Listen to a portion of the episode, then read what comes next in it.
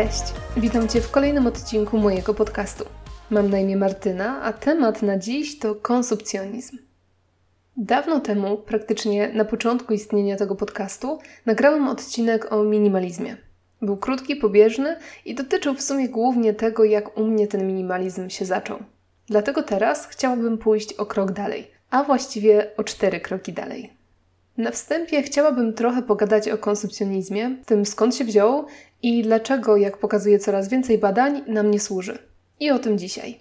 Następnie zajmę się danshari, czyli usuwaniem nadmiaru i pozbywaniem się niepotrzebnych przedmiotów i podpowiem Ci, jak to zacząć. W kolejnym odcinku przedstawię Ci kilka rad dotyczących minimalizowania swojego stanu posiadania i wreszcie, kiedy będziesz mieć już serdecznie dość słowa minimalizm, opowiem Ci o jeszcze innej drodze i o jej zaletach.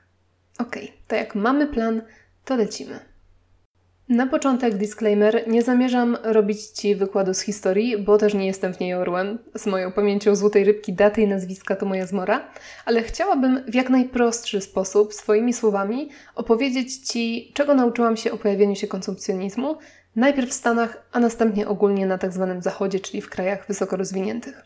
Otóż po wielkim kryzysie i wojnach gospodarka amerykańska zaczęła się w końcu dźwigać. Szybki rozwój przemysłu sprawił, że produkowało się tam coraz więcej dóbr. W pewnym momencie jednak doszło do sytuacji, kiedy tych dóbr powstawało więcej niż ludzie byli w stanie kupić. Podaż przerosła popyt, a zjawisko otrzymało nazwę nadprodukcji. I wówczas wielcy tego świata, czyli przedstawiciele rządu i bogaci przedsiębiorcy, stanęli przed wyborem z jednej strony mogli zmniejszyć produkcję, czyli skrócić godzinę pracy ludzi, żeby ci mieli więcej czasu na życie osobiste, a równocześnie by produkcja dóbr spadła do optymalnego poziomu. Istniało jednak również drugie wyjście. Mogli zostawić produkcję na takim samym wysokim poziomie, a po prostu sprawić, żeby ludzie zaczęli więcej kupować. I w tej sytuacji pojawili się tak zwani medmeni, czyli ludzie pracujący w dopiero wtedy rozwijającej się branży agencji reklamowych których głównym zadaniem było nakłonienie potencjalnych konsumentów do kupowania coraz to nowych przedmiotów. Zresztą producenci dóbr również postanowili im pomóc w tym zadaniu. I tak z jednej strony fabryki zaczęły produkować zamiast coraz to lepsze produkty i wyższe jakościowo, to słabsze, z gorszych materiałów, które szybciej i łatwiej się zużywały, co sprawiło, że po pewnym czasie klient musiał wymienić stary ciuch, sprzęt czy samochód na nowy. Po drugie, w firmach powstały całe nowe działy, których zadaniem stało się wymyślanie coraz to nowych wzorów, kolorów i usprawnień, które sprawiłyby, że co chwilę z fabryki wychodziłby nowy, lepszy i ładniejszy sprzęt, swojego poprzednika wysyłając do lamusa. I wreszcie spec od reklamy wznieśli się na szczyty kreatywności, żeby wmówić zwykłym ludziom, że ich życie będzie pełniejsze, wartościowsze, a oni sami będą mieli lepszą pozycję w społeczeństwie, jeżeli kupią nowy produkt. Dlaczego im się udało? I jakim cudem medmeni byli w stanie skłonić całe wielkie społeczeństwo do konsumpcjonizmu, czyli nadmiernego nabywania stale tonowych dóbr? I tu wjeżdża nasz mózg. To, co myślę trzeba sobie uświadomić, to fakt, że człowiek to sprzęt sprzed 50 tysięcy lat, a ewolucja działa naprawdę wolno. Może się nam wydawać, że jesteśmy niesamowicie współczesnymi ludźmi, którzy są super świadomi, mądrzy i przebiegli w swoich osądach, ale prawda jest taka, że nasi przodkowie przez prawie 50 tysięcy lat żyli w zupełnie innym świecie i wyrobili zupełnie inne mechanizmy przetrwania. Nawet nasi nie tak odlegli przodkowie sprzed 2000 lat czego innego potrzebowaliby żyć niż my, a ich świat w niczym nie przypominał tego, który jest teraz. Co więcej, tak naprawdę ostatnie 200 czy nawet 100 lat to dopiero prawdziwy rozkwit technologii przemysłu. Do czego zmierzam? Jesteśmy pierwszymi pokoleniami, które żyją w bardzo złożonym i skomplikowanym świecie, pełnym dóbr, o których nikt wcześniej nie mógłby marzyć, podczas gdy nasz mózg nadal jest mózgiem jaskiniowca. No dobra, może niedokładnie, biolodzy nie linczujcie mnie, na waszej nauce nie znam się tym bardziej. Ale prawdą jest, że wciąż są w nas żywe mechanizmy, które mieli nasi zamierzchli przodkowie. Mechanizmy, które zostały dobrze przebadane przez psychologów i mechanizmy, które bardzo ułatwiły pracę medmenom. Przede wszystkim takim mechanizmem jest to, że jako ludzie pierwotni musieliśmy żyć w stadzie, żeby przetrwać, więc ważna była akceptacja innych. I choć teraz moglibyśmy być samowystarczalni, na przykład żyjąc w wielkim mieście, gdzie wszystko mamy w zasięgu ręki, to jednak nasz mózg nadal pcha nas do stada. Teraz to stado przeniosło się w dużej mierze do internetu i social mediów, niemniej to nadal stado. do którego chcemy się dopasować i któremu chcemy się przyporządkować. Jeżeli więc słyszymy w reklamach, że dany produkt to coś na topie, coś co musimy mieć, czujemy przymus nabycia tego, żeby nie odstawać, żeby być na fali i nie odróżniać się tak bardzo od innych. Po drugie, dla naszego pierwotnego przodka ważna była pozycja w tym stadzie, bo to od niej zależało to, czy i ile zjadł, czy mógł czuć się bezpieczny oraz czy mógł przekazać swój materiał genetyczny. I ten mechanizm nadal działa. Zależy nam na szacunku otoczenia, na pozycji, na podkreśleniu swojego statusu. Dlatego w plemionach ludzie ozdabiali swoje ciała tatuażami, kobiety tworzyły proste ozdoby i biżuterię itd. Tak A teraz zależy nam na większym domu, lepszym aucie, bogatszej biżuterii i nowych butach. Chcemy zakomunikować innym, że odnosimy sukcesy i jesteśmy wartościowymi członkami stada. Nie będę się całkiem zagłębiała w mechanizmy naszego umysłu, a przynajmniej nie tutaj, bo to duży temat, a ja dzisiaj naprawdę chciałam o konsumpcjonizmie.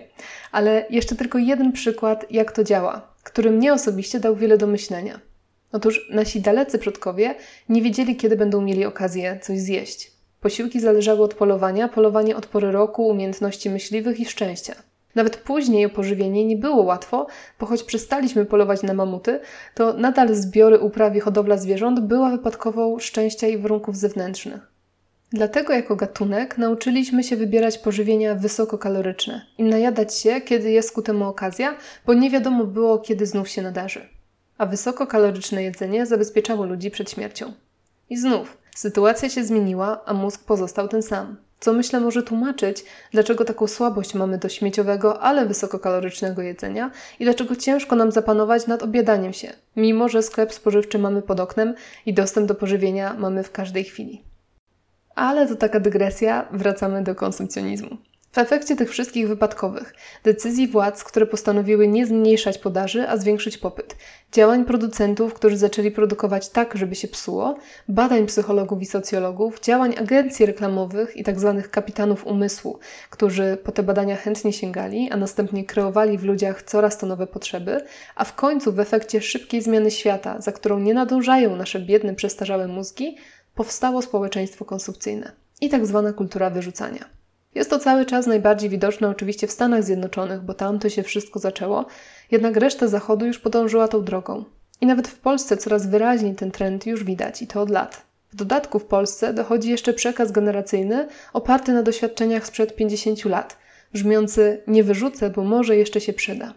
Przez to nie dość, że my Polacy nie ustępujemy już Amerykanom w liczbie nabywanych dóbr, to jeszcze odchodzimy trochę od samej kultury wyrzucania, co akurat wcale nie do końca nam służy.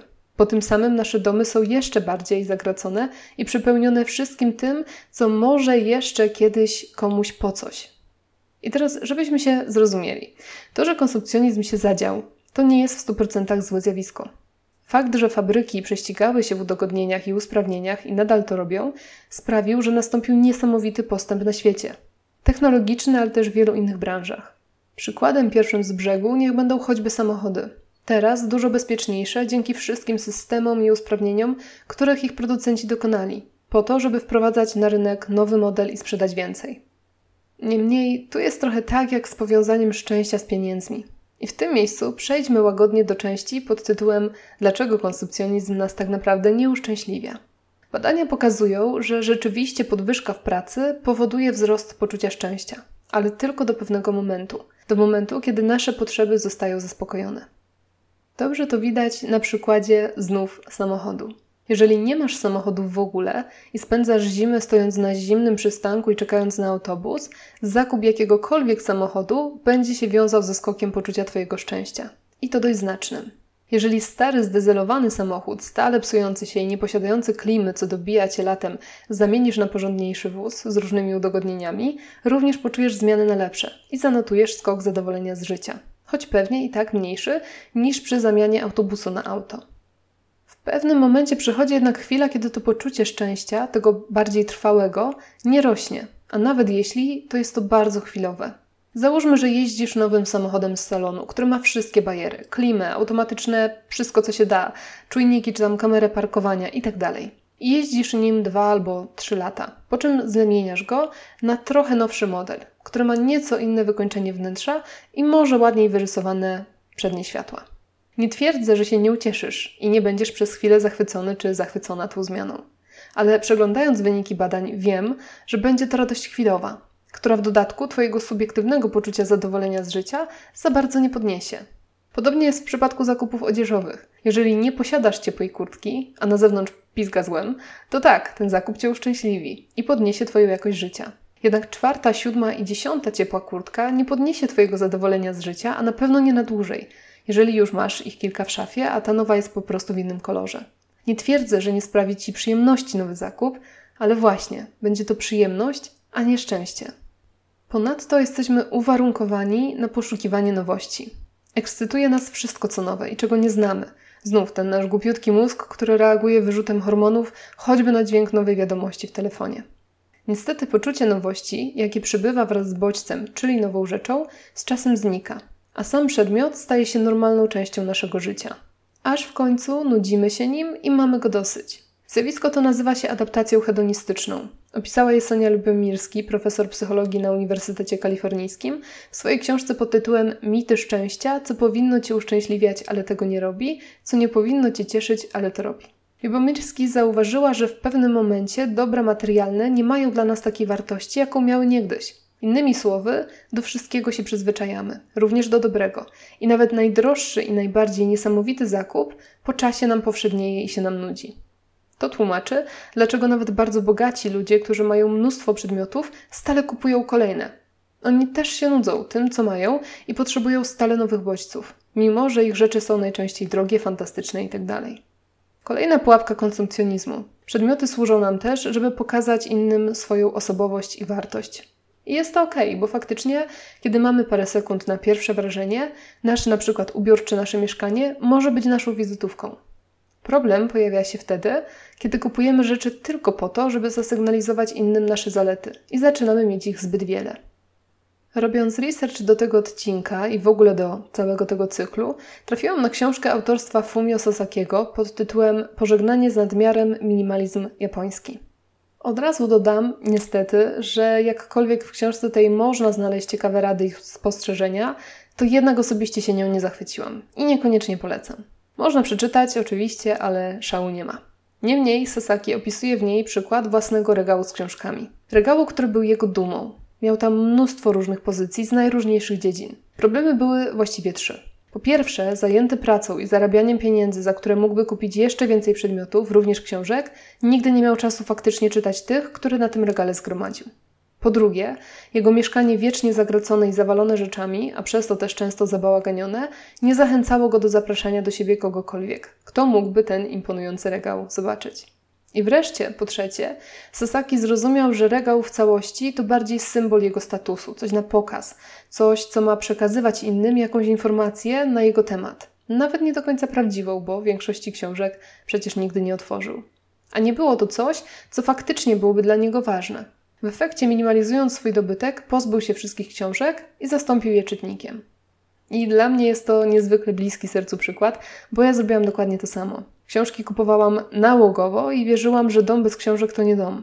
Problem w tym, że niewygodnie mi się je czytało i w efekcie leżały na półce, nieczytane latami, a zajmowały mnóstwo miejsca.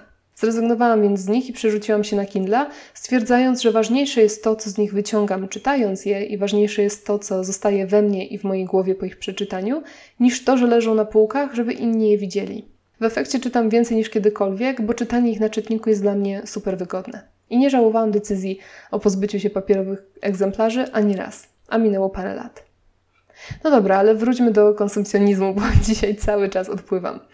Bardzo dobrze podsumowuje ten temat właśnie Sasaki.